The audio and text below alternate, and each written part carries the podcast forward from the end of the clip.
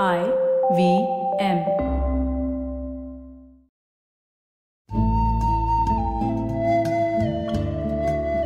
IVM के Hindi travel podcast टेढ़े मेढ़े रास्तों पर आपका स्वागत है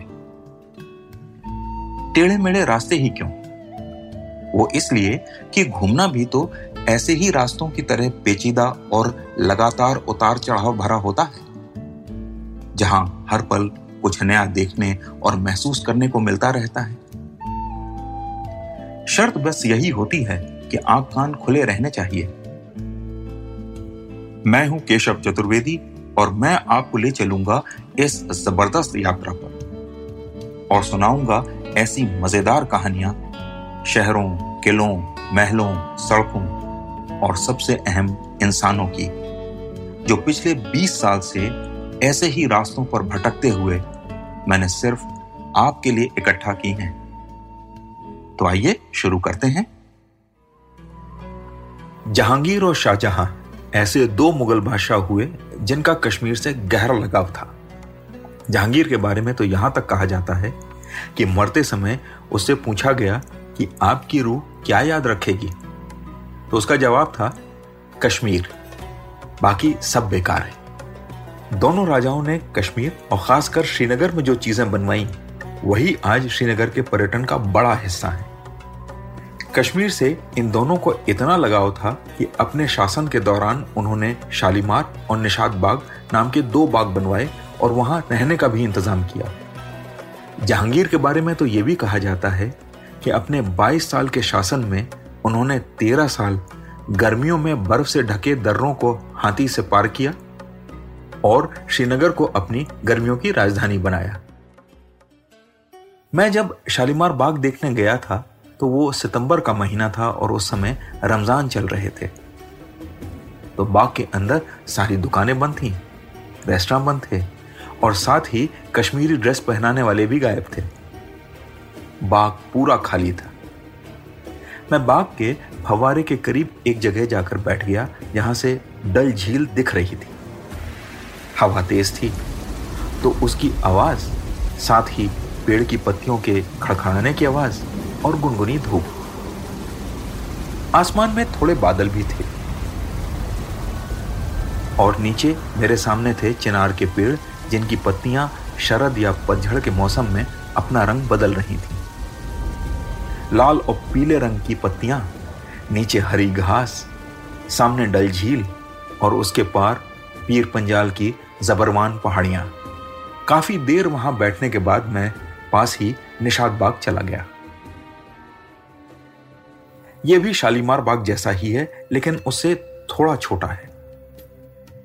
मुझे शालीमार बाग का खुलापन ज़्यादा पसंद आया था। अब मुझे निषाद बाग भले ही ज़्यादा पसंद ना आया हो, लेकिन मुगल बादशाह शाहजहां को यह इतना पसंद आया कि उन्होंने अपने ससुर आसिफ खान से इसकी तीन बार तारीफ़ की।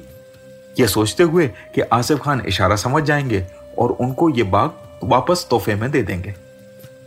वापस तोहफे में इसलिए कि बाग तो बनवाया शाहजहां नहीं था, लेकिन उन्हें मेहर के लिए दे दिया था।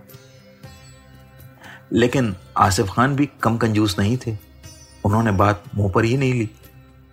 अब शाहजहां कोई आम दामाद तो था नहीं। वो ठहरा शहनशाह। तो उसने निषाद बाग का पानी बंद करवा दिया। बाग धीरे धीरे उजाड़ होने लगा। आसिफ खान इससे बहुत परेशान हुआ। वो अक्सर यहाँ आकर बैठ जाता और दुखी होता। एक दिन उसके नौकर ने तरस खाकर फवारे का पानी शुरू कर दिया। आसिफ खान ने घबरा कर उसे बंद करवाया कि कहीं शाहजहां नाराज़ ना हो जाए। लेकिन जब बात शाहजहां तक पहुँची तो उसे लगा कि बेकार ही अपने ससुर पर वो इतनी सख्ती कर रहा था। तो उसने बाग में पानी की सप्लाई को शुरू करवा दिया और बाग नष्ट होने से बच गया। लेकिन शाहजहां को भी कश्मीर बहुत पसंद था और उतना ही पसंद उसके बेटे दारा शिको को भी। इसलिए शाहजहां ने अपने बेटे के लिए डल झील के किनारे परी महल बनवाया। यह महल दारा की लाइब्रेरी था। साथ ही ऑब्जर्वेटरी या वेदशाला भी। यहीं दारा शिको ज्योतिष और एस्ट्रोनॉमी या खगोल विज्ञान भी सीखता था। ऊंचाई पर बना होने के कारण परी महल से आज श्रीनगर का गोल्फ कोर्स बहुत ही अच्छे से दिखाई क्योंकि परी महल ऊंचाई पर बना है, इसलिए यहाँ से श्रीनगर के गोल्फ कोर्स का शानदार नज़ारा दिखाई देता है।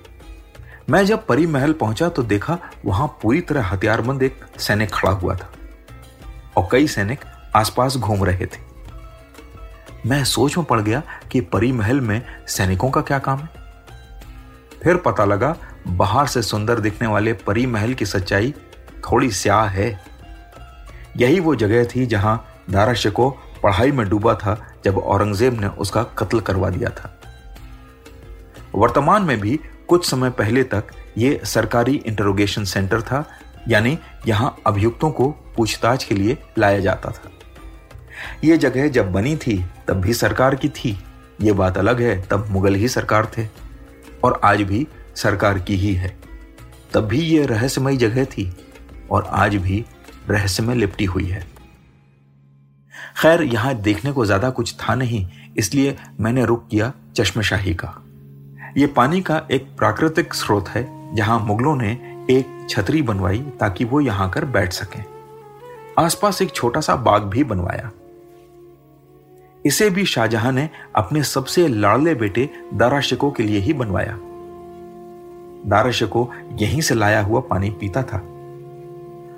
कहानी तो अब यह भी है कि भारत के पहले प्रधानमंत्री श्री जवाहरलाल नेहरू भी चश्मे शाही का ही पानी पीते थे और हर रोज एक हवाई जहाज़ में यहाँ का पानी सुबह सुबह दिल्ली उनके इस्तेमाल के लिए पहुँचता था।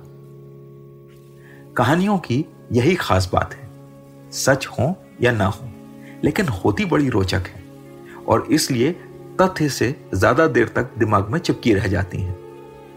तो आप भी कभी यहाँ आइए तो यहाँ का पानी ज़रूर पीजिएगा।